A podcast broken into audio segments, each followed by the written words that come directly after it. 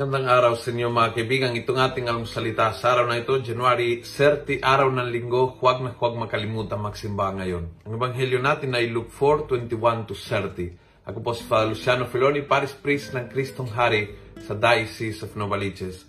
Sabi ng ending ng ebanghelyo ngayon, on hearing these words, the whole assembly became indignant.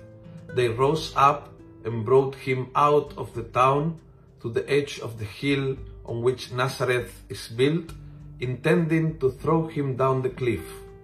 But he passed through their midst and went his way.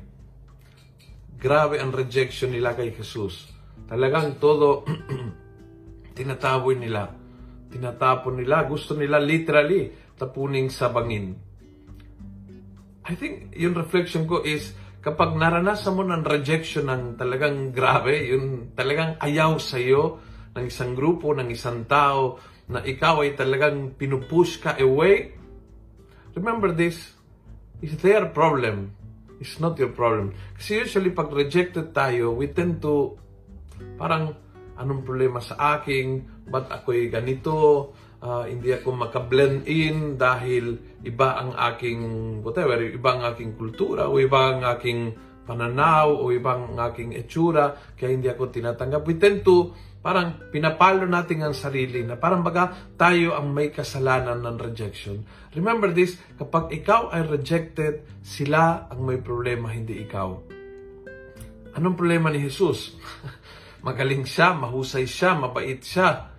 Ang problema niya ay wala. Pero yung problema sa mata ng mga taga-Nazaret ay how is it possible na isa tulad nating ay umaangat? Yan ang problema. Ingit, selos, insecurities. So, remember this. Kapag may tao na nagre-reject sa iyo ng todo, is their problem. It's not your problem. Sila ang insecure. Kaya, huwag mong paluin yung sarili. Huwag mong sisihin yung sarili. Huwag mong ibaba yung sarili. Kundi magtiwala ka sa Panginoon. Because every rejection is also the beginning of a new blessing tulad na makita natin sa Ebanghelyo ngayon na nangyari kay Jesus. At kung nagustuhan mo ang video ito, pakiusap lang, isang click lang, share, and then start whatever, go to group chat, for example, sa lahat ng kaibigan mo, o send to them in Viber, o find ways. Kasi ngayon, ang social media ay puno-puno ng fake news, bad news, violence, away.